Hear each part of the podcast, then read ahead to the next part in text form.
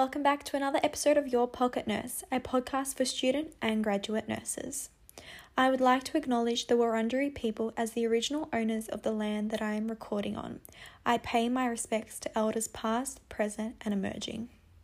Hello, everyone, and welcome back to another episode of Your Pocket Nurse.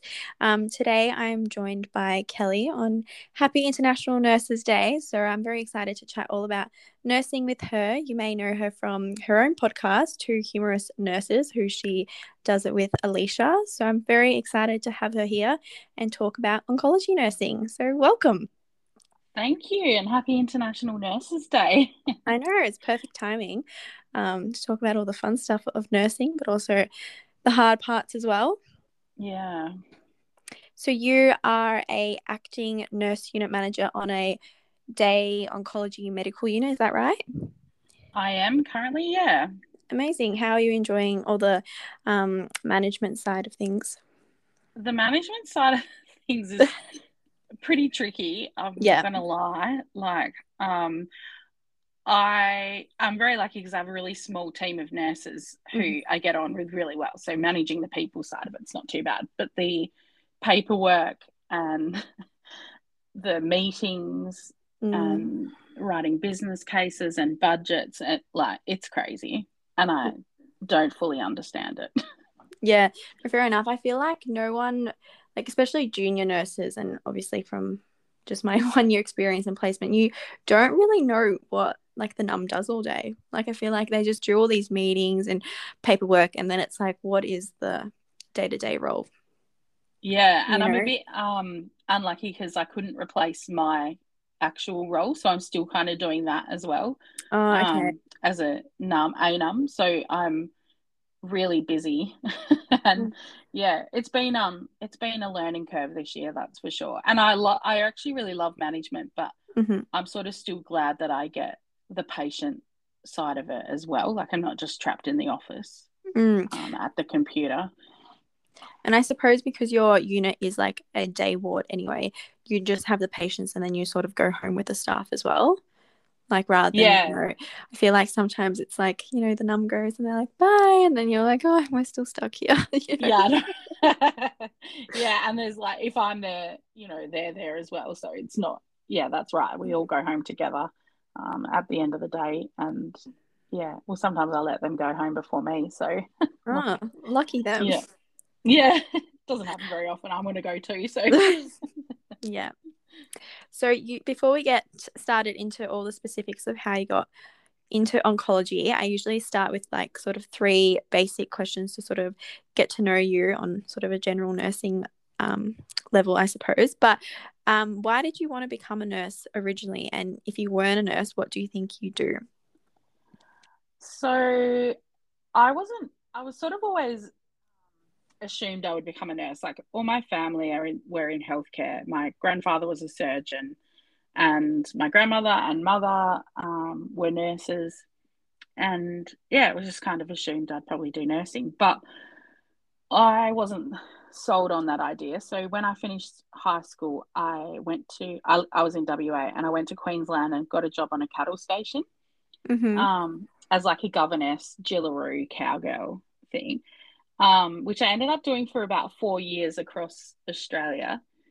And then I was like 20 and I thought, oh, I got to do something. So I came home to Perth and did nursing because I was like, what else am I going to do? Yeah. Like, um, it's obviously in your blood as well, you know, you just got to go there. Yeah. yeah. And so I thought, oh, I'll just do my EN because I don't want to spend all that time at uni and all that money if I don't really like it. And um, yeah, so I did my EN. That was, um, I started in 2000. And um, yeah, I mean, obviously I love it. But I think if I wasn't a nurse, I um, would probably end up like owning a little cafe or a country pub or yeah. something like that where I um because I love cooking but yeah I mean I can't actually imagine doing anything other than nursing mm. now yeah amazing yeah I feel like I haven't heard usually everyone um obviously everyone's different but it's interesting to hear like what everyone else's alternative jobs are I feel like yeah having a cafe would be really fun and you know, but I feel like it'd be a lot of hands on work and you'd work such long hours and so much, you know, working at home as well. I feel like with teachers, you know, you bring all the work at home, but with nursing, Yeah. you know, you sort of just leave it at work and you can, you know, deal with the day tomorrow. Yes, exactly. Yeah, But I I- feel like I love coffee. And I'm Yeah. just saying this in hindsight after like, you know, 22 years of nursing. I'm like, surely I could just make coffee all day and be fine. But Yeah. I- I know. Well, I it's used to work great. at a cafe before nursing, and yeah, I wish you know some days I wish I could go back to those days. You know, it's just so much more like just like a different sort of stress level. Like you think you're stressful, like it's a stressful environment. Obviously, everyone wants their coffees, and there's a line, and you've got to get this out, that out. But at the end of the day, it's just coffee. You know what I mean? I think if you Yeah. change your perspective, some jobs really don't have to be as stressful as we put it on ourselves. But then I feel like it's not like to undermine any specific jobs, but I feel like people could just be a bit more patient and you know it wouldn't be as stressful because they're not going to get angry at you that it's late or whatever. But I feel like Yeah. with nursing, it's constantly stressful. But then again, maybe patients could be a bit more patient about filling up the water jugs and stuff like that. Yeah. Yeah, definitely. Yeah. Um. And so, what areas of nursing have you worked in, and how did you decide you wanted to work in oncology? Um, so I've done a lot of nursing in lots of different areas. I um, started in like a medical oncology ward. Well, my first grad program as an Mhm. EN, I was in a medical oncology ward, and then a surgical ward, which was um, ortho. Oh, sorry, not ortho. It was ENT, ophthalmology, and colorectal, which I actually really Mhm. loved. It was a weird mix, but it was so good. Yeah. Um, and then I went and did a lot of country nursing in WA. So, um, you know, I worked up in Broome and, and Carnarvon and in the Wheat Belt in little country towns. And you get such a good mix of everything in those country locations. Like you sort of see everything. Mm-hmm. Um, and then when I did my RN in 2010, I went, I did another grad year and I um, did ortho neurosurgical, um, medical oncology ward, and um, theatre rotation. And I absolutely love theatre. Like I stayed in theatre as a scrub scout nurse for five years Mm-hmm. um, and really loved it. And then I moved over to Victoria and I got a job just in the local country, like a little country hospital here. And six months after I got here, there was opportunity because they were opening this oncology day unit. And um, they asked if anyone was interested. And I thought, oh, why not? Like, give it a crack. Like, I'd sort of had had been exposed to oncology a few times over my career, but I'd never worked in there. And I had Mhm. family members who had had like long um, cancer journeys, and I just thought that maybe I could give back. And um, yeah, so I I got the job there, and um, I've been in there s- coming up to like six years now, and yeah, I love it. Like I, we basically created the unit, me and my manager, and Mhm. um, Wow. it's So our little the baby. start.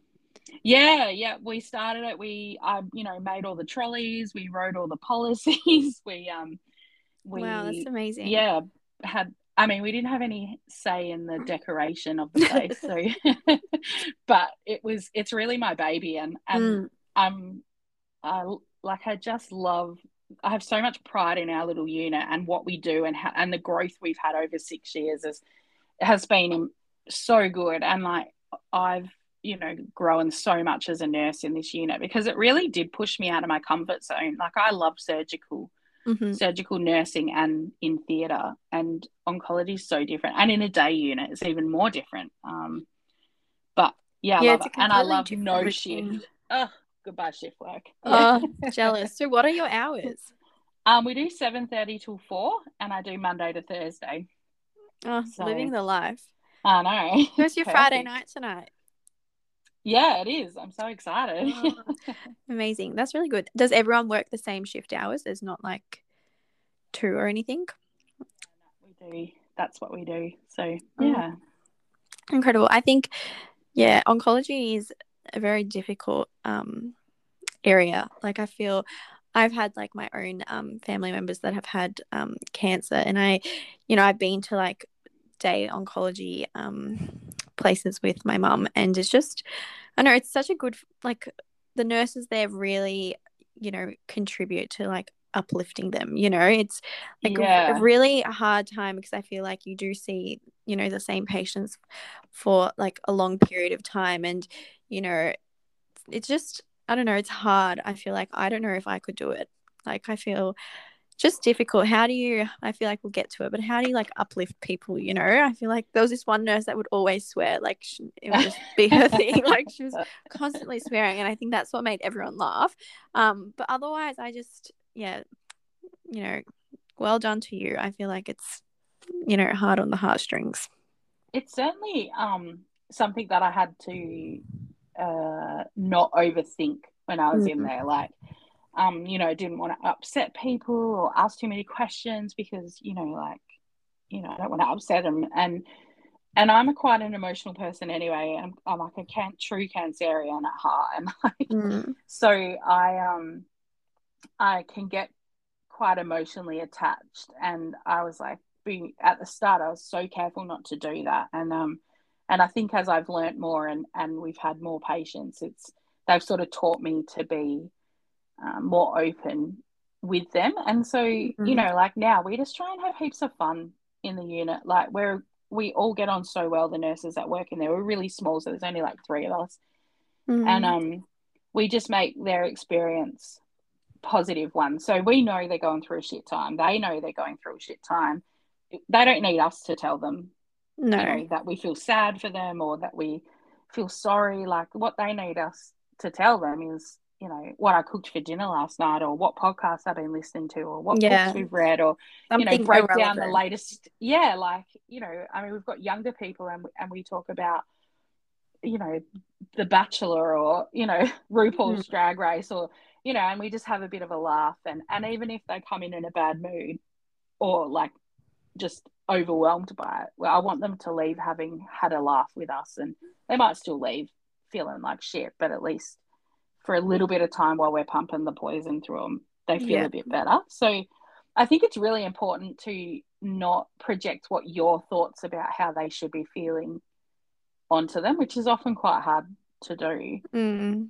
Um, and you know, like people are allowed to be positive or negative in their experiences, um, and yeah. you know, you shouldn't tell them how to feel, but if you can just do something silly and make them laugh, yeah, and I guess it no two patients are the same, like regardless of what area you work in, you know, and some, you know, I guess because you get to know um, your patients through their treatments, but you'll sort of learn what they like to talk about, what they don't, you know, what their boundaries are. Maybe Absolutely. they do want to overshare and tell you all about their family, but others, you know, might just want to get the treatment over and done with and go home, you know. So I guess you sort of will learn what the individual and that comes back to patient centered care you know absolutely you know what yeah. the patient you know what's important to them yeah and i mean we life with my patients like they all know about my daughter they know about my hubby um you know like they'll know what i've been up to and and it's like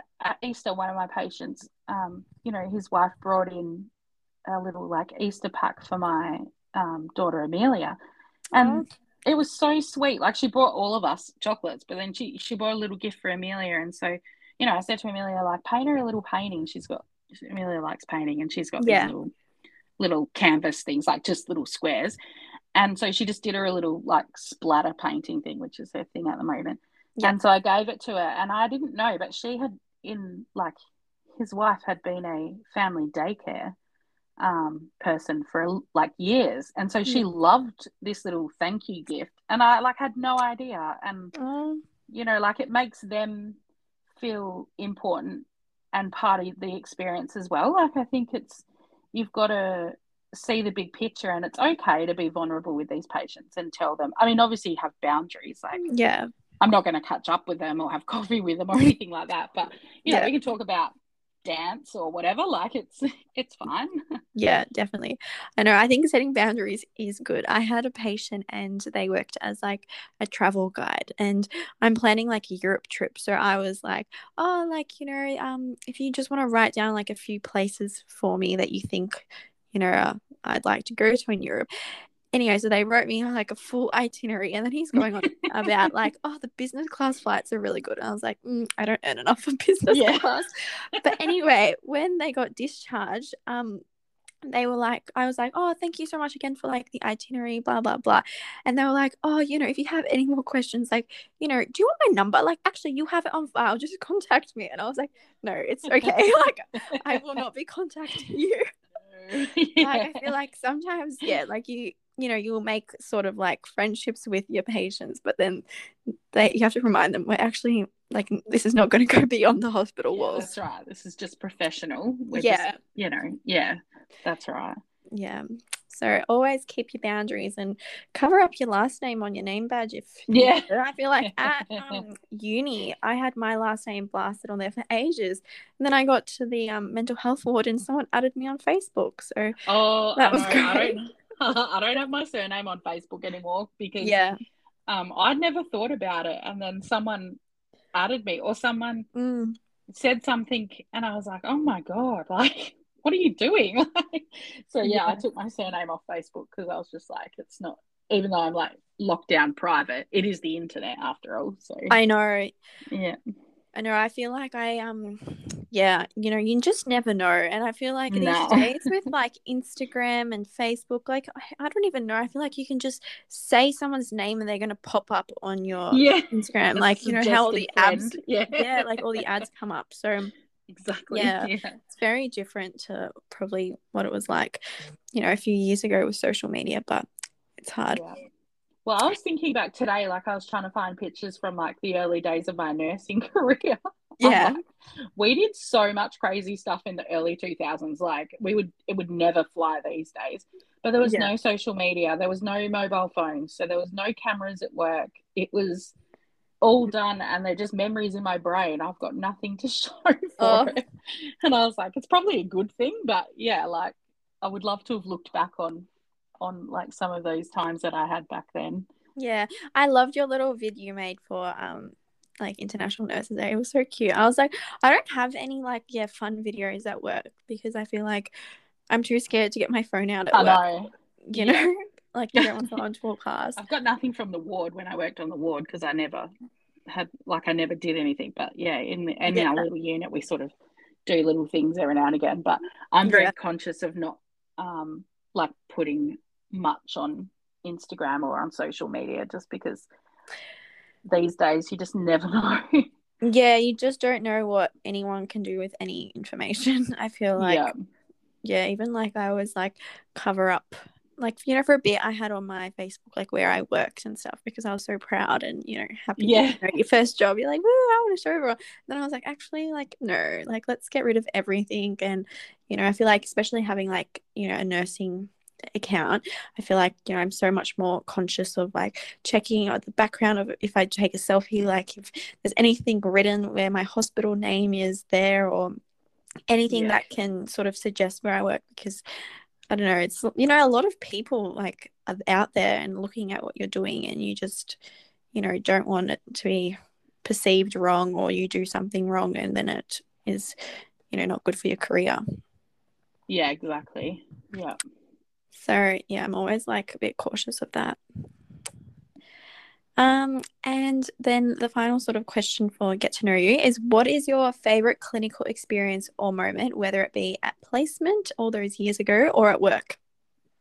Yeah, so I was having to think about this question because obviously, like I have, I had heaps of like fun um, times, Mm. but I reckon one that stands out was when I was working in a little wheat belt community, like a little tiny hospital, um, and we had a patient. He was a farmer, a local farmer, and he'd um, come in and we had. He was so unwell, and we'd sent him to Perth, um, and then he came back because he was palliative, and all he wanted to do was go home to the farm and die there. Like he did not want to die Oh. in hospital. He was like, I like he was born on that farm. Like he's like, I was born there. I want to die there. And his family were really supportive of it. And um and so we we put together um you know like transport because in the in the little town that we are in we didn't have any ambulance officers they were all volunteer oh really officers yeah so you know if you called for an ambulance volunteers would come like Mm. yeah they they could they were trained to do like minor things, but yeah, basically I just brought them to the hospital. Oh. Um, so we arranged for like transport, like to get um, you know, a hospital bed at the house and basically set it up with palliative care at home.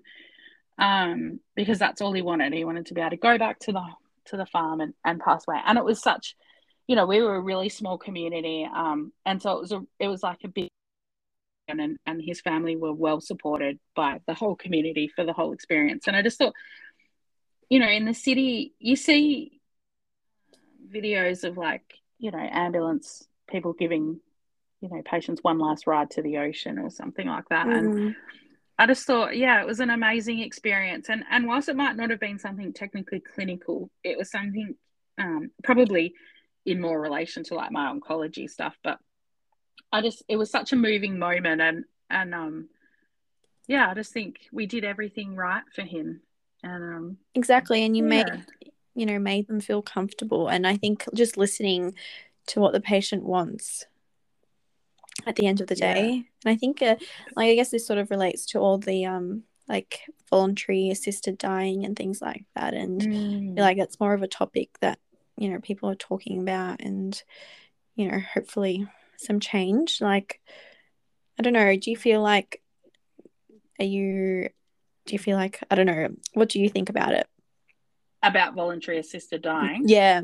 Yeah, I think that it's um I mean obviously I'm very pro it. I think um the the process is so is big, like it's Mm. long. Um it's quite tedious. Um I actually just had recently had my very first experience um with it. And yeah, I was um I I mean it's certainly something we as nurses we're very limited. Like i can't bring i can't discuss it with patients. So if a patient was to ask me about it i just give them a card that has Oh, the phone okay. numbers on it and then they ring. Like i can't bring it up with the patient. And I you can't, have like, any No, Sway or nothing. something. Yeah. no and you can't you ca like i can't even explain to them what it is like i literally have we have cards in our hospital that when a patient asks for asks about it we just give them the card and they ring um like a, I think it's like a one eight hundred number, and it goes directly through, Oh. and then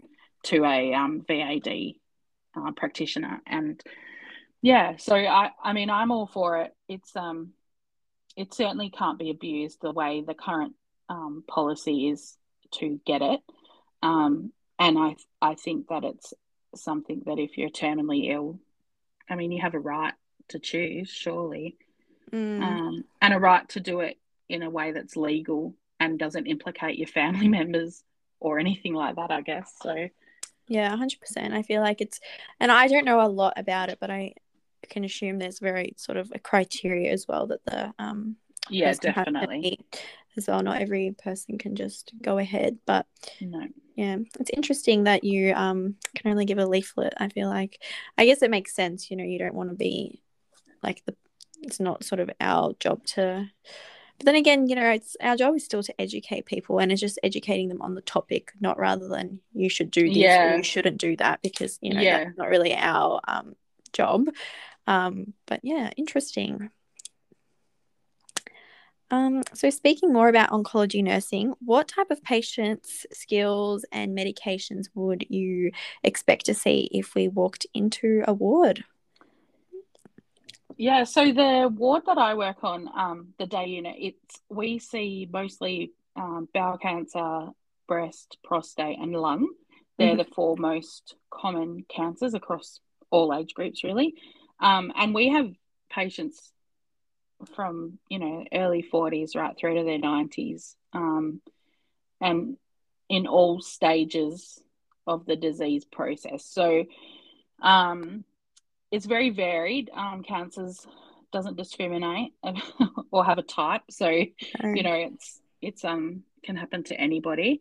Um, and I think when it comes to skills, I'm like I can bang on all day about CVADs, like central venous access devices. I am obsessed with them, and I think if you have an opportunity to work in an oncology day unit or anything like that, like if you can get your skills uh, up in CVADs, like PICC lines and ports, uh, it's a game changer. Like they and most people just are so scared of them. Like they're like, oh, I don't want to use it. But I'd rather use a PICC line or a port over an IV cannula any day. I know, and Um, you can get blood straight away. Yeah, exactly. yeah.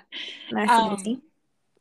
I think skills wise, I mean, that's other than cannulating and um, you know, patient assessment, that's in we're a nurse led unit. So patient assessment is our biggest thing. Like we we assess the patient prior to giving any chemo and you know, our assessment um, can change um, the, the course of treatment for a patient. So we do a lot of patient assessment, a lot of um, IV cannulation and CVADs, and just your basic um, observations. Mhm. Um, and medications um, like pre meds are really, we give a lot of pre meds, so lots of antiemetics, uh, antihistamines, steroids. Uh, surprisingly, we give a lot of drugs to, you know, stop the bowels moving and a lot of stuff to get the bowels moving. like, Yeah. chemo really affects the bowels a lot. Yeah, I feel like Um, everything does. The poor bowels. I know when I do when I give like patient education when I'm talking about side effects, I'm like you could have diarrhea or you could be constipated. like, a lot of the antiemetics are quite constipating, but Mhm. the, the drugs itself are, like are diarrhea causing. So it's like this vicious cycle of of not being sure what to do. Um, and then obviously it's chemotherapy and, and immunotherapies that we give most commonly to our patients. But also we're a medical day unit too. So we give lots of um, IVIG, like immunoglobulin. We give so many iron infusion, Ferinjects. Um, we give other immunotherapies for non-oncology based things. So for like um, IBS, uh, MS, um, oh, there's another thing, but I can't think of it right now.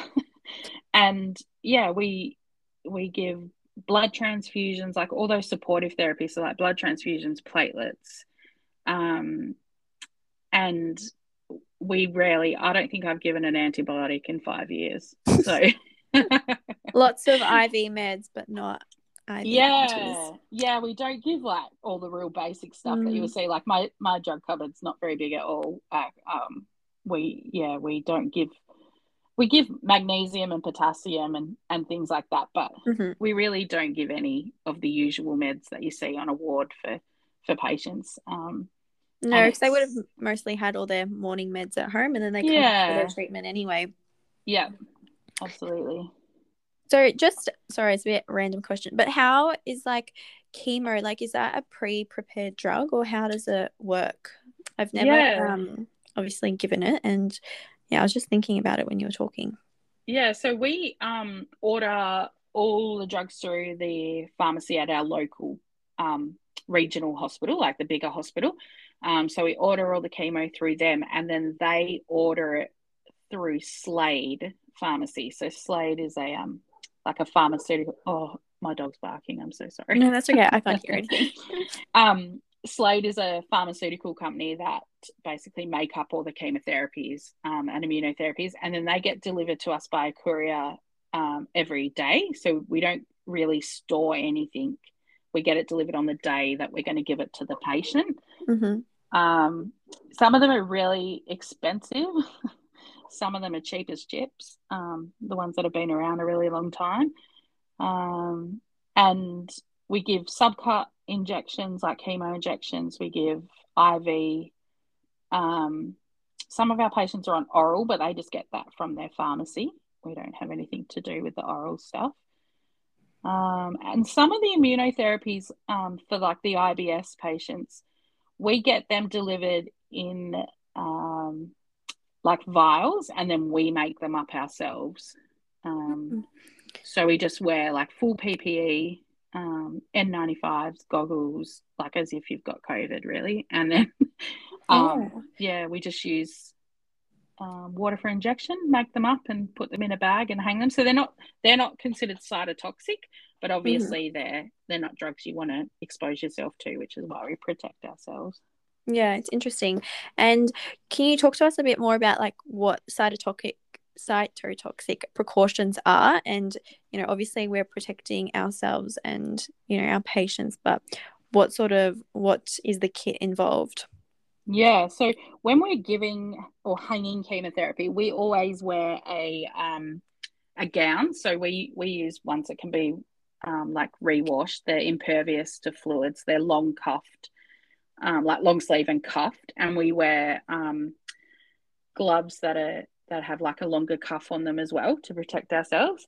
Um, and we wear um, eyewear protection too. Mm. Um, so when we're hanging them or anything, that's what we wear to hang and disconnect the treatment because we don't want to expose ourselves to any possible drugs. Um, and as far as cytotoxic for the patient, we have a standard seven day, the patient is deemed cytotoxic for seven days post treatment. Some mm-hmm. drugs are expelled from the body much quicker, but they basically have it's a standard thing that it's just a seven days, which means all their bodily fluids in that time are um, cytotoxic or tainted with the with the um, chemotherapy. So most chemotherapies are expelled using the kidneys. Um, so we explain to our patients that um, that their bodily fluids are contaminated um, and that they should always sit to use the toilet. That's especially obviously a male thing to tell mm-hmm. them to sit down. They should shut the toilet, bef- the lid on the toilet before they flush. And if they're using a shared bathroom and don't have their own toilet at home, that we suggest flushing twice. Mm-hmm. Um, and basically, we just tell them that there's no um, issues with anything else. They can share cups and they can kiss and hug. And um, if you're gonna if if patients are having sex, um, they really do need to use protection um, just to keep themselves safe from obviously all the bodily fluids. Mm-hmm. Um, and we, yeah, just say if you if you have a vomit or you you know you're incontinent or something, then just to use um, normal detergent to clean up, wash that clothing or or um, bedding separately in a hot wash, um, and wear gloves to clean it up. Um, but really, it's if they're in the hospital, um, from a safety point of view, we just keep a purple bucket in their room. Like purple yeah. is a sign of chemo, or uh, like cytotoxic. And we just, um, yeah, if you if you're dealing with their bodily fluids, we we encourage you to wear PPE. Um, and otherwise, you, you, there's no precautions really needed. We do suggest a single room for the toilet um, sharing side of things. Um, but yeah, it's I think it sounds scarier than it actually is. Yeah, and I think it's all just extra precautions, you know, it's just like just to make sure that the nurses are safe, you know, because yeah, absolutely. I'm sure like we... it would probably be okay because when we do touch bodily fluids, you know, we usually wear gloves anyways, but yeah. it's just all that extra stuff, you know. Yeah. And if patients are like if they're elderly patients and they're like quite incontinent um, and they're going to be wetting the bed or you're going to be dealing with pans, then we we would consider like a catheter or something like that because that reduces that risk factor as well. Like yeah. Yeah, perfect. And it's good to know because even though you might not work on necessarily oncology ward, like, you know, sometimes um, during a patient stay, they, you know, might be diagnosed with cancer. And um, yeah, like we, I've had patients before on my ward and, you know it's not exclusively oncology and you know no, you do exactly. see those cytotoxic bins and um sometimes like we what we call like bedside isolate them and you know if they're a shared room we you know pop a sign saying you know bed for that's your room own like your yeah. bathroom only and you tell the other patients to use another bathroom so you know you might still come across like cytotoxic precautions even if you're not working on an oncology ward so it's good to know because i feel like oncology is such a specific area and i feel like at uni mm. you actually mm. don't learn much about it no not at all and i think people get so nervous about it or worried like i know some people come to our door and they're like can i come in i'm like yeah come in like it's fine down here like yeah. but um yeah i think because like you say it's such a specialized area that people get a bit nervous mm. about it yeah yeah definitely like i feel like some wards I you know I used to volunteer at the Royal Children's Hospital and they're like in their um cancer oh, ward yeah. like um they do have like the double doors um for negative pressure Yeah. when they're like straight after like a bone marrow transplant or something. But other than that, you know, that's when you have to be like extra cautious about entering any ward. But otherwise, yeah, it's just like normal ward, you know, nothing too different. Yeah. Um, and speaking about uni, what do you think um, uni doesn't tell us about oncology? Like, how do you, like, what do you wish you were taught about oncology nursing? Like, in your undergrad? Don't even remember. I don't even I remember anything much about it, to be honest. I did um because I was an EN, I, I did my RN um online. Um Mm. and I, I feel like I missed out on a lot really because I didn't go to uni. But um I actually don't recall much about it at all. I know you sort of taught about it. Uh, you know, it's touched on, I guess. But I think it's such a complicated um you know, oncology and hematology, they're so complicated.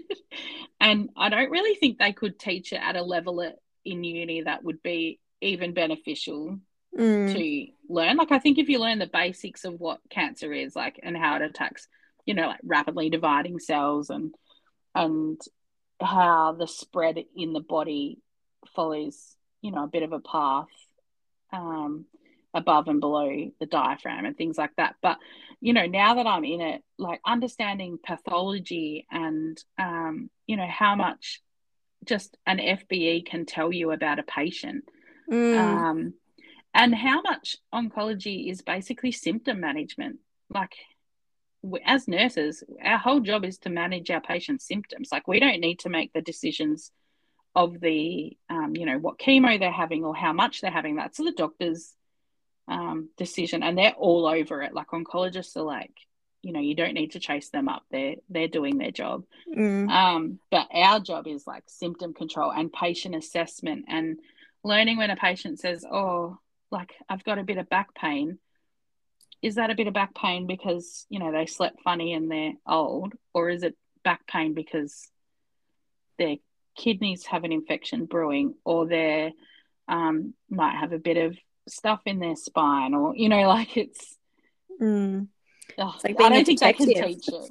Yeah it is. Like and it's and it's a detective in a way that's so different from like ed presentations or you know and you get to know your patient. So if your patient comes in and they're like not talking or they're just really flat you'd be like mm, are you okay? Like what's Mm. going on? Why do you feel this way? Or what what made you say that? Because you know but i don't think they can teach that in uni like i think it's something that you need to learn like most of nursing is Yeah. learn when you're on the floor with a patient in front of you Yeah, that's very fair enough. And I think, um, like in the scheme of things, uni is actually so quick. Like three Yeah. years, you Yeah. do eight units a year. Like I must admit, some of my units were pointless, but Yeah. otherwise, I feel like there's not really, you know, unless they want to make you know the course longer, there's no real time to add in like sp- like specific subjects. Like you know, it's not like they have a whole um unit on oncology nursing or peds like i wish there was but i feel like then would be at uni way longer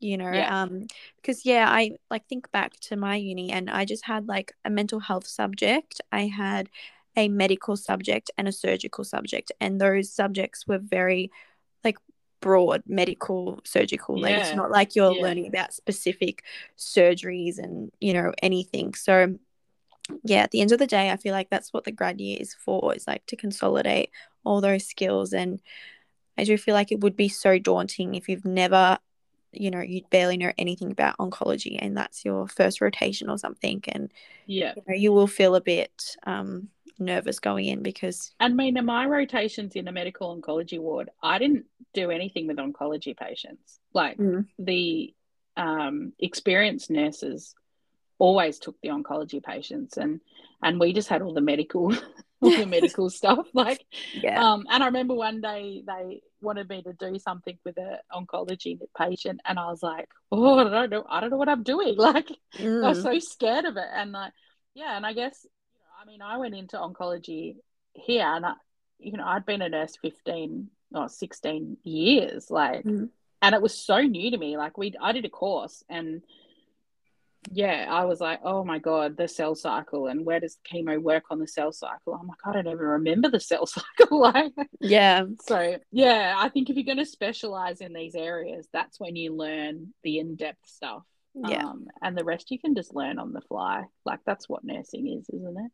Yeah. Learning how to do it. And that's why you do a post grad you know for any absolutely thing. that's yeah. where you're learning about that specific area yeah um and you know heaps of hospitals these days have like transition programs so if you are interested in a specific ward you apply for it and then you know they'll most likely do like educational things and um online learning like that's what i'm doing at the moment um and yeah so just yeah i feel like don't because I feel like this was a question that I got um, when I posted saying like, "Post your questions for Kelly." Um, but yeah, you won't be expected to like hang up chemo on your first day because that no. requires training. You know, you have to yeah. do competencies, and I know at my hospital, um, grads don't do anything with chemo because you're not trained, and at the end of the day, like patient safety comes first. Yeah, and so does your safety. Like I just yeah, I feel like we should we push sometimes we push nurses into doing things when they're not they're not ready or they don't fully understand. And, and as nurses, we just want to get the job done. So we'll be like, oh, well, I'll give it a crack. Mm. But sometimes you can't, it's not the right environment to just have a go. Like you really need to, yeah, um, you know, do that. And I mean, I haven't done a postgrad in oncology yet, but it's been on my radar and on my PDP for the last three years. to, to know, I've enrolled like three times. I reckon I've enrolled every year, but I've just never followed through with it. I did a post um I did a yeah post grad in leadership and management in 2017 and that scared me like, it was like 12 months of hell and I was like oh my god so um yeah I think I'll definitely be doing it next year um because now I I feel like this is where I want to be and mm. I'm willing to put the time and the money into that's the it. thing it's not yeah. just about finding an area you like you know it's also like do I have the time to sit and study? Do I have the money to pay for that postgrad? You know, it's yeah, it's a lot of dedication. I feel like lots of people ask me, like, oh, where do you want to specialize? I'm like, I'm not in any rush because like you can't just yeah. every year pick a different ward to specialize in because it's like a lot of time and effort and dedication. And the postgrad is like ten to twelve thousand dollars. I know. Like it's not something to be sneezed at. Like yeah and i mean if, if it's not an area that you that you love then you can most of the time you can just get away with not doing anything extra just doing some education sessions and mm. and some courses or whatever. But yeah i mean if you did a postgrad in every area you dropped into for work like you'd be your HECS would be just extraordinary. I know. I feel like it would like i feel like it would be really good if um postgrads were free. I'm hoping like you know, keep an eye out for um, what's it called, scholarships and things like that. Yeah, because there right. are some for them, and I know. Yeah. Like sometimes I do get like those Facebook ads, they come up and they're yeah. like, you know, blah blah health is giving away these many scholarships for ED. And I'm like, oh, like, do I really want to go there? Like, I think Maybe... you've got the wrong algorithm yeah, algorithm no, Facebook. maybe Dan will, you know, he's promised us all these nurses. Maybe he'll give us some free post grad courses I to, know. Um, to put it the experience back in the workforce. But yeah, I know. I feel like yeah, that's a whole other thing with yeah. COVID and nursing and promises, and you know, they there's just I don't know. There needs to be some way to um encourage more people to want to do nursing. I feel like there's a lot of yeah. people graduating and stuff, but I feel like there's a lot of turnover at the moment. So and nursing truly is an aging um mm. population really like there's a lot of nurses over 40 years old and yeah i think that a lot of them are just you know, especially those older ones, they're just like, why am I still doing this? Like, mm.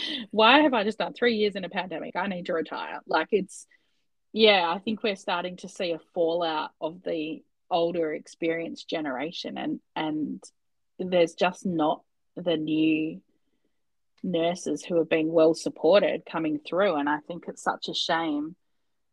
I mean, but that's a whole nother episode, really. I know, I know, it's so hard. I feel like so many times on my ward, I feel like sometimes I feel like I'm one of the experienced nurses because and that's that's not good because I am not. You know, like I'm on a new ward and you know, a yeah. lot of people are doing in charge shifts who are only grads like maybe three years ago. Like, yeah. you know, like they obviously um good nurses, but I feel like that's the skill mix is very junior still. And yeah, yeah, it's it's hard because yeah, lots of those senior nurses are going somewhere else, new adventure, daytime hours, quitting completely. So yeah. Exactly. Yeah, it's a good time to upskill and learn some yeah. new things, but also For it's, sure. it's hard. um, so what would be your advice for those interested in oncology and you know don't really know whether that's where they want to go or have recently started there and might be feeling a bit overwhelmed? Um i think if you're not if you're interested in oncology then you know day units are a great place to start because you know their patients are generally ambulatory and you know don't require a huge amount of your care but they're good units. And you can often get jobs in oncology day units or medical oncology day units without any oncology experience. So um, there are free programs or free um, education on EVIQ website, which is EVIQ, and it's the New South Wales um, based cancer website, which is where we get all of our protocols for our patients' chemo. And they run a um, an ADAC model modules, which is uh, I can't even remember what ADAC stands for, to be honest. That's all right. Anti neoplastic drug administration course, maybe. Yeah, sounds good. Yeah, um, and there's like eight modules on there that will give you the real basics. Uh, it'll be quite in depth, but it gives you the like basically um, how to become an oncology nurse. Like I wouldn't dedicate any time to it if it's not what you want, but mm. um, yeah, they have heaps of. They actually have really great CVAD uh, learning modules on there too. If you're wanting to do some CVAD stuff, their modules are like bang on, and they are the most current um, gold standard skills because they've just updated them this year, and mm. um, yeah, it's amazing. They're really good, but I think uh, don't be scared. Like, don't be scared of the patients. Don't be scared of their diagnoses. Their, you know, you, you might think it's emotional. Like, it isn't. It's amazing uh, place to work, to be honest. Um, and it's not. It's not. We don't cry. We barely cry. We we laugh all the time. Um, and if you started working in oncology, I always say just talk to the patients. Like, never be afraid to ask them about their cancer, about their symptoms, how their family are coping they'll tell you when they don't want to talk. Um, mm-hmm. And I think sometimes, you know, by talking to them, I remember being so scared to ask a, a patient about what was like what cancer they had when I first started. And it, you know, we ended up having such a funny conversation about how everyone just assumed she had breast cancer because she was a young mum, but really she had bowel cancer, and how one person in the supermarket had she'd lost all her hair, and um, one person in the supermarket Oops, I think I lost you. Like, Sorry. Oh my God, my boobs are fine. Lifted her jumper up and said, but this is what gives me the problem. And she's like, had her stoma on there. And she was like, oh, oh, she was so offended that I did that. And she's like, but, you know, the assumption was made because she was a young woman, it was breast cancer. And she's like, you know, no one wants to mm. talk about my poo. No one's putting poo on cupcakes, but everyone will wear their bra on the outside. And like, yeah, I think if you just can have conversations with people then you'll build these rapport and you you won't be as scared about it. Like I'm not scared of cancer or talking about cancer with my patients. Yeah. Um, and and it, you will get the best IV cannulation skills ever. Like I reckon I could cannulate with my eyes shut.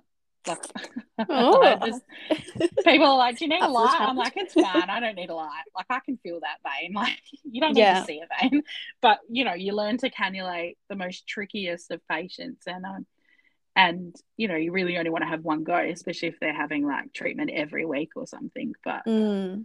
yeah, I think there's a lot. It's a fun environment. It can be a fun environment, and um, and yeah, I think it's so different to other nursing that it's a whole new world um, and it's it's exciting. The innovations in the cancer world and the drugs that are coming out are mind blowing. Like yeah, yeah.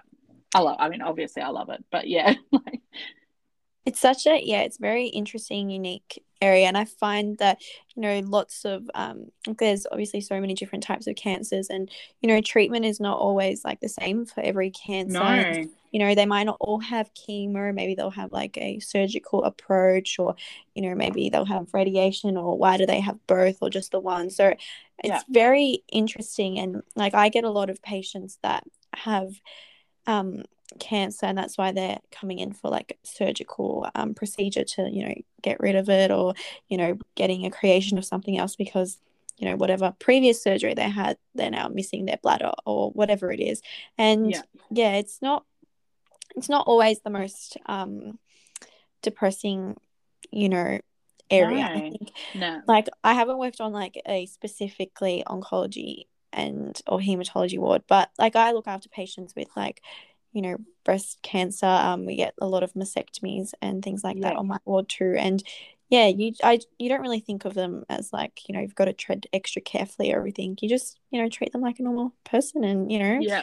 talk about you know what you would with any other patient and you'll see if they want to talk about anything more or not yeah absolutely yeah but um I suppose what would you think is like I feel like we're kind of going around in circles, but yeah. do you think um what's the most um rewarding and challenging part of your job? Um I had it was funny, like two people, one person it was like word for word, but one of them said um rewarding and the other person said challenging. But it was like exact word for word, like what is the most rewarding part of this? And I was like, Oh my god, is this the same person or what? You know?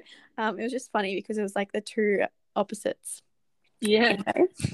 I um I'll start with rewarding, but I find seeing people who struggle through their treatments and then they wait for their scans and then you know they get good results and then they get so excited to tell you about it like i love watching people um, reach whatever milestones they're wanting to get to like whether that means you know they they've reached remission or they've been cured or they've just made whoever's birthday or the christmas or you know mm. like you know i just i like seeing them go through like this is really lame but going through the whole journey and i love mm. being part of that like to think that we play a really big role in it um, is is really rewarding to me but the challenging part of it is um, COVID's really amped this up a lot, to be honest. It, it's taken a real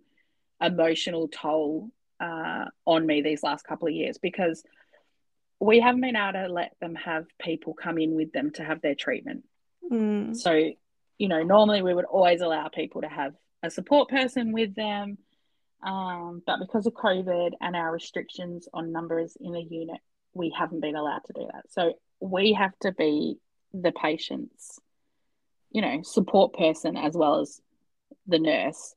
Um, I've also we also had to do almost all of the medical oncology clinics in the last two years via telehealth. Um, so I've had to sit in on those meetings via video calls with the doctors, and I've had to be their interpreter, and I've had to be the person that's sitting with them while they're getting you know really hard conversations had um, and it's whilst I've learnt so much from it because normally I'm not privy to those conversations with the oncologist um, you know it's been really hard sometimes it's really hard to be to be the only people available to them um, mm-hmm. because their family don't see what happens in the unit or the conversations that we have and so that's been super challenging for me. It is getting better, and we're slowly letting people back in the unit. But you know, like if if a patient, you know, and I'm I'm the one that's there the most, so that everyone will call and want me. Yeah, they'll be like, "Is Kelly there?" And the other nurse will be like, "Oh, she's busy, but I can help you." And they're like, "No, can Kelly call me back?" Like, yeah. Um, and so you know, I, I've got if you rattled anyone on my list currently, I could literally tell you everything about them, what they've had, what they're having, what they're you know is happening, and and that's a lot, and it's it's been COVID's really amped that up, um, and you know, and and when you your personal life is affected by COVID too, so you know, home and work just became this extra hard place. But to be honest, we're coming out of it, and I feel. Oh, I hope so. To release. Oh, I think COVID. I mean, it's everywhere. It's crazy at the moment, but Mm. I feel like the the hospitals are starting to relax a little bit, and like our hematolo- our oncologists are back in person now, and Yeah. yeah, the the weight is lifting off us slowly. But yeah, it's been. I mean, every job has its rewards and its challenges, and mine really do balance themselves out, so I don't feel overwhelmed by by either side. Really, it's great. Yeah, that's definitely true.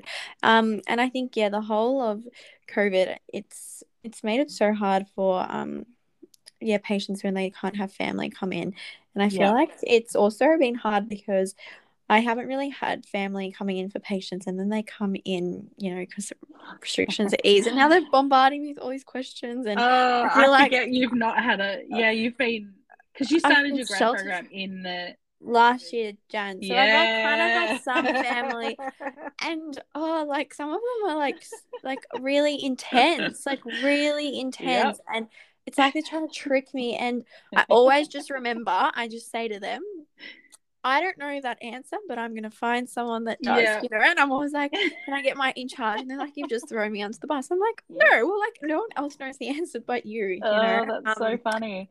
Yeah, yeah. visitors. No visitors is like. It's amazing for the wards, but oh, yeah, so you, much more you- streamlined. Oh, wait till they start coming back. Wait till they come back and ask for an older nurse because you're too young. Oh, I know. Oh, Thank that's goodness the for worst. masks. Yeah, Like, yeah, I true. feel like before um when I was on placement, like when I find it so bizarre, like you know during 2020, um we didn't wear masks at the start. Like I did my placement in like April and there was no masks. Like so bizarre. But anyway, like this nurse was I mean this patient was full like how old are you? Are you like 15? And I was like, no, like I'm in my third year, like clearly not. Um, but I feel yeah, I've been lucky. I haven't had any bad experiences. Like no one has ever made me feel like yeah, I'm really dumb good. or because I look young, Yeah. I don't know what I'm talking about. So I think it's definitely the mask. But then, you know, a patient will ask me like, oh, like I felt always really scared when I had just started, and I, they'd be like, "Oh, so how long have you been nursing for?" And I'd be like, "Um, three months." and, you know, and you'd be so scared that they think like, "Oh no, like my life is in the hands of like Yeah. someone that's just been nursing for three months." But um, yeah, I feel like it's just, you know, just remember if you don't know something, just go find someone else. But That's yeah, right. some family can be a lot. They can be. Yeah. Yeah. especially when they're like even when we didn't have visitors, when they'd call up and you know, at like, you know, 9 a.m. during medication round, I'm Yep. like, I'm busy here. Like sometimes like someone called so early once and I was like, I haven't even seen them yet. yeah. Like, you know, like I've just gotten handover. I know I their name and back. that's it. Yeah. Yeah. I know. Yeah. So I guess there's two sides, and then you have to remember like what how would you feel if you know it's your family member in hospital? Like you want all the Yeah. answers, but it's always two Yeah. perspectives because then for you it's like I need a bit of a break. Yeah. Definitely. Yeah. Yeah. Um. So obviously on the oncology unit that you work on, you don't necessarily like obviously I'm making a generalized assumption that you don't necessarily have patients passing away on your ward, but you'd probably No. come across patients that, you know, have passed that you had cared for and how like how do you cope with um this and I suppose Mm. end of life care um for you know those that don't really have much to do with um patient deaths. Yeah, so the obviously the downside of oncology is that, you know, a lot of patients don't survive. Um, and in our unit, like, and we're in a small community too, so we obviously see some patients weekly, um, you know, for years in in some cases. So you do form attachments to them. So when, um, you know, when they're coming towards the end of of treatment options and you know that like the next step is basically that they're going to pass away i feel like i have watched them go through all the hard work and do all the treatments and do everything they could possibly do to beat cancer Mm. um and so when they get to this next phase i feel very strongly that we should support them in having you know, a really beautiful uh, and peaceful death. So whether that means involving um, community palliative care super early, um, which we do a lot. We have a really close relationship with the community um, palliative care team, um, and and giving them the support that they need to. You know, a lot of people are, with cancer are quite accepting of death.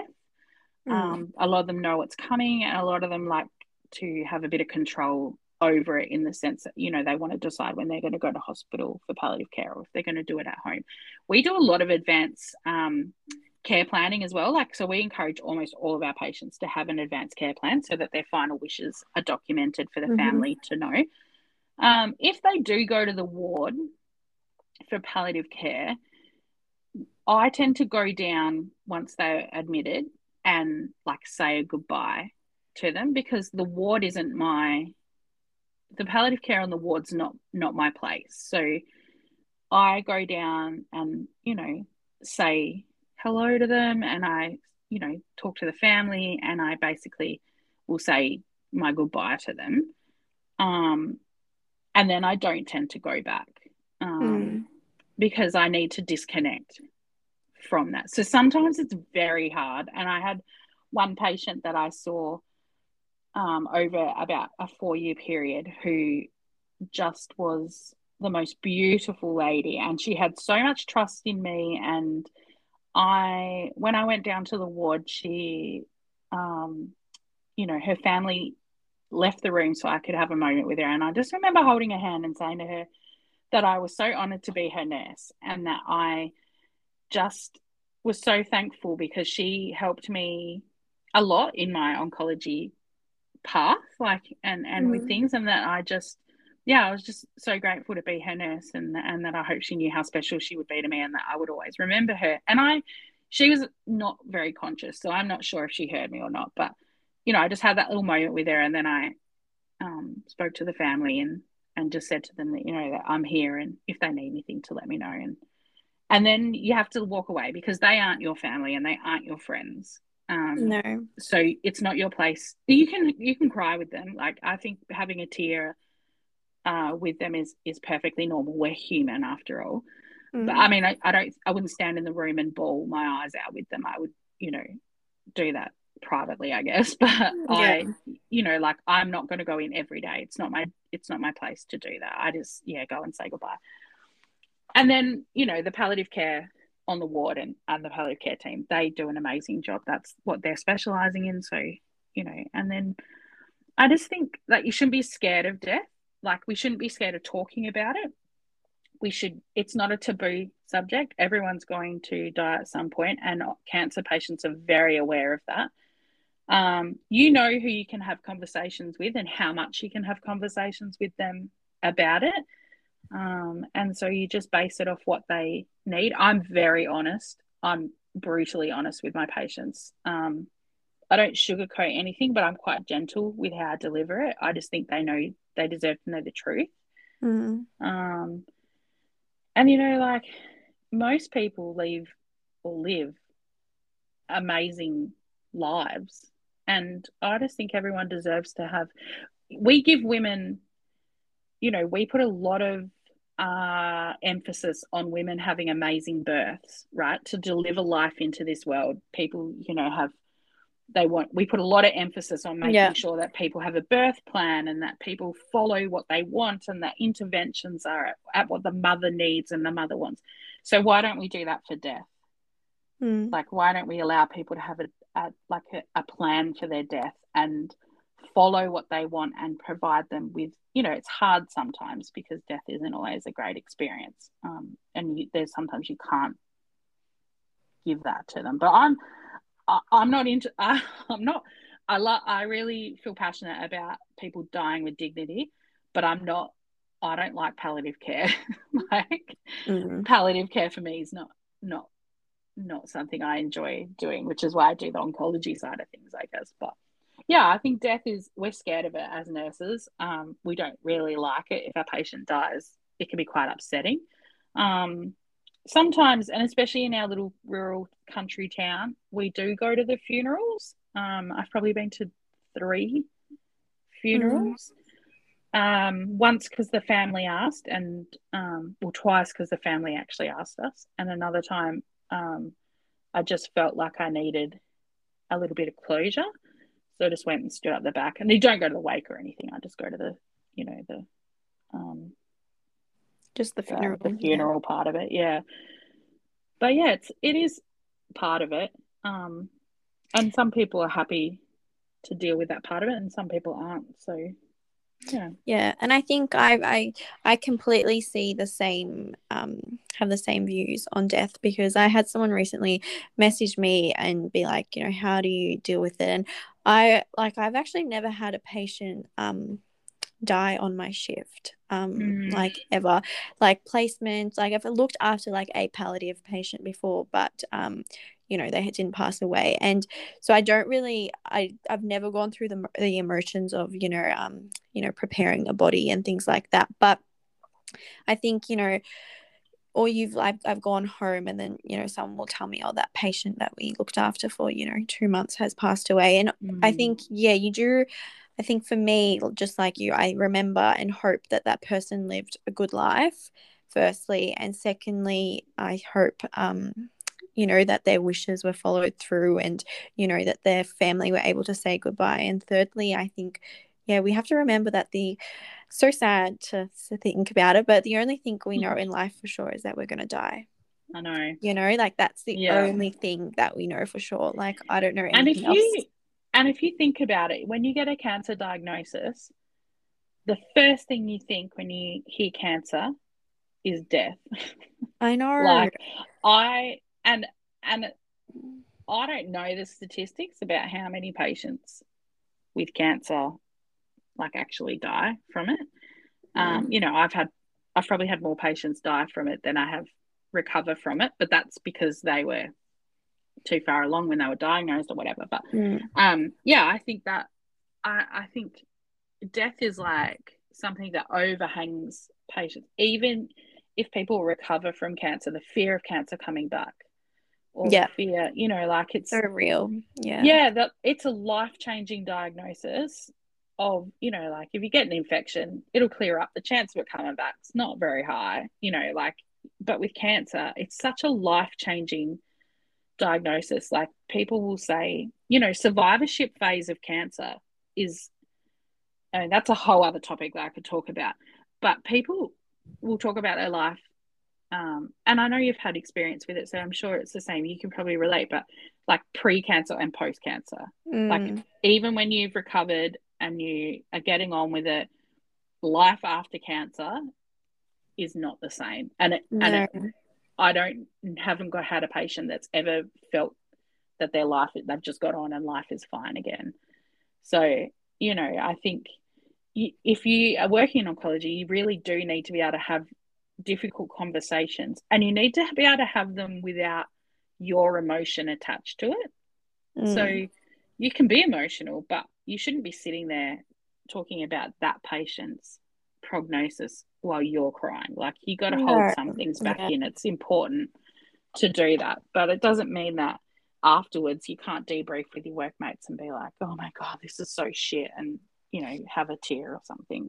Yeah definitely. I feel like as you say, we're human, so we're allowed to feel emotion. But at the end of the day, it's you know that patient and their family, like they're the ones that you know really know the person. You know, like that's yeah loved ones. You know, that's and it's right. Not, yeah, it's not our time to shine and cry. You know, it's yeah. You know, we.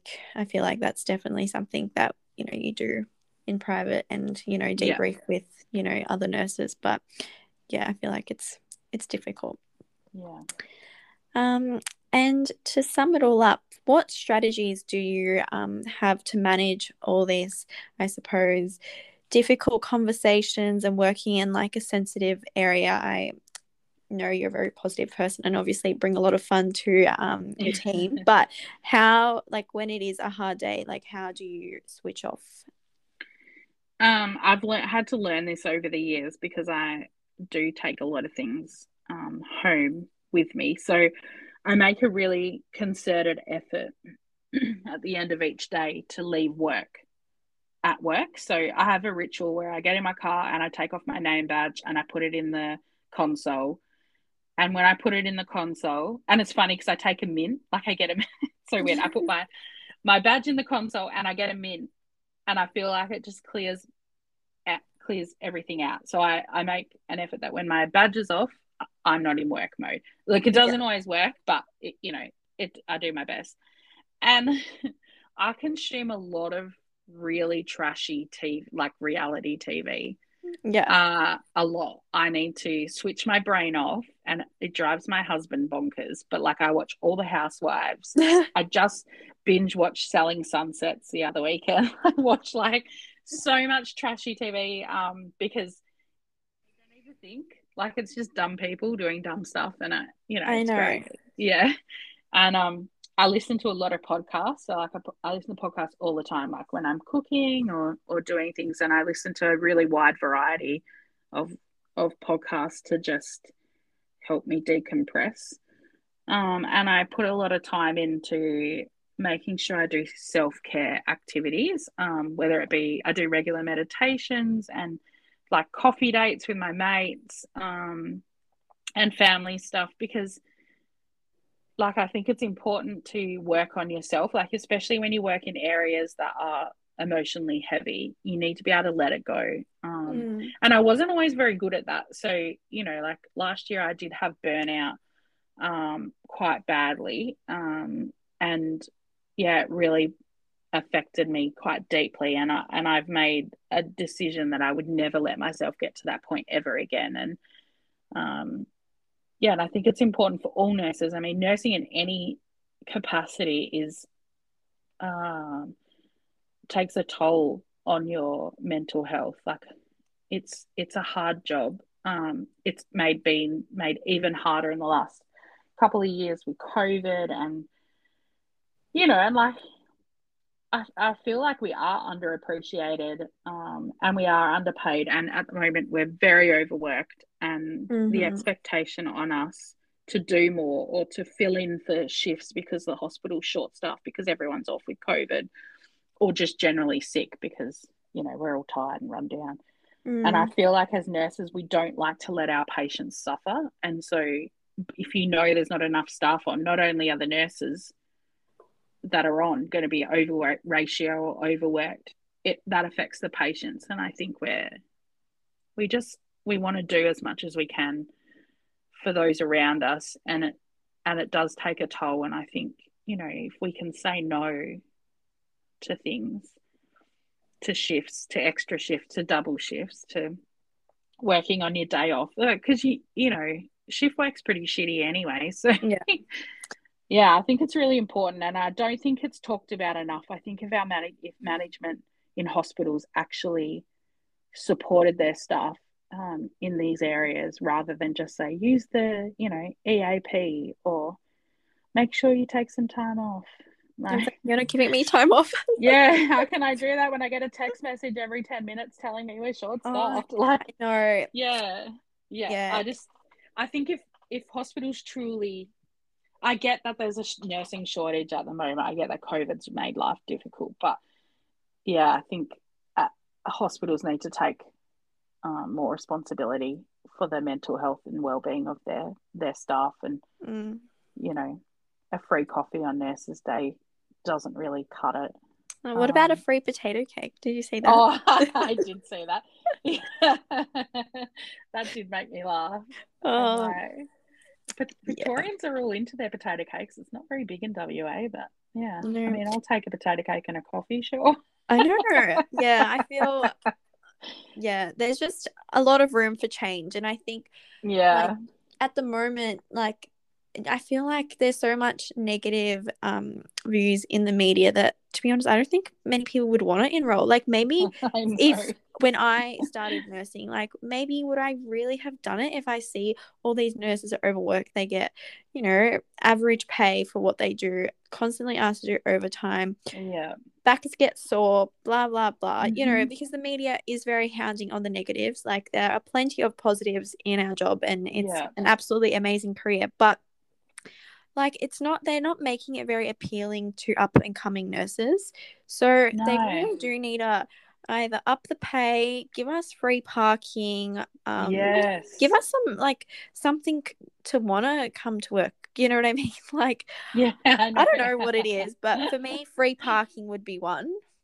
Yeah. Um, you know, eighteen dollars for a casual rate really does not do it for me.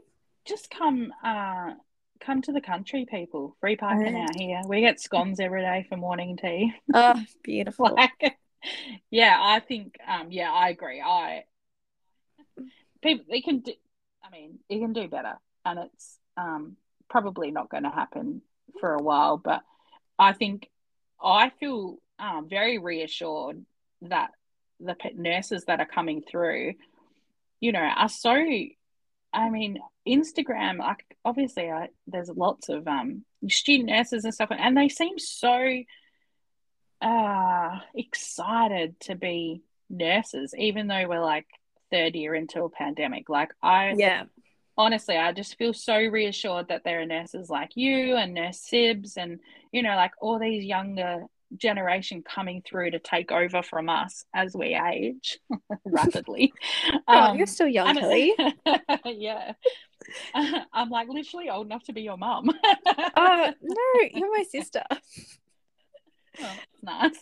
But yeah, I just I, I feel so reassured that that um despite everything, there's, you know, people that love nursing who are just gonna come in and and make a huge change with um with your presence on social media, I think. Um, making nursing into more than just bedpans and or as my daughter wrote today for um, a nurse like International Nurses Day, she wrote a note that said coffee scrubs and rubber gloves. Oh, love And I thought it just bloody sums the whole thing up, really. Oh, beautiful. Yeah, I think um I think yeah, the as you said, the positive thing is like all the nurses that are coming, they know what's ahead of them and they obviously really love it. You know, they're not they're not gonna be bad nurses, they're gonna be amazing nurses. yeah, So it's so it's so nice. It's so exciting. so it's a nice way to finish up the episode and thank everyone for a very happy International Nurses Day and remember you're all amazing and you know, you don't have to be celebrated just one day. Um, you know, it should be every day we get spoiled as nurses. Yeah. Um, but thank you so much, Kelly, for coming on and chatting to me all about oncology.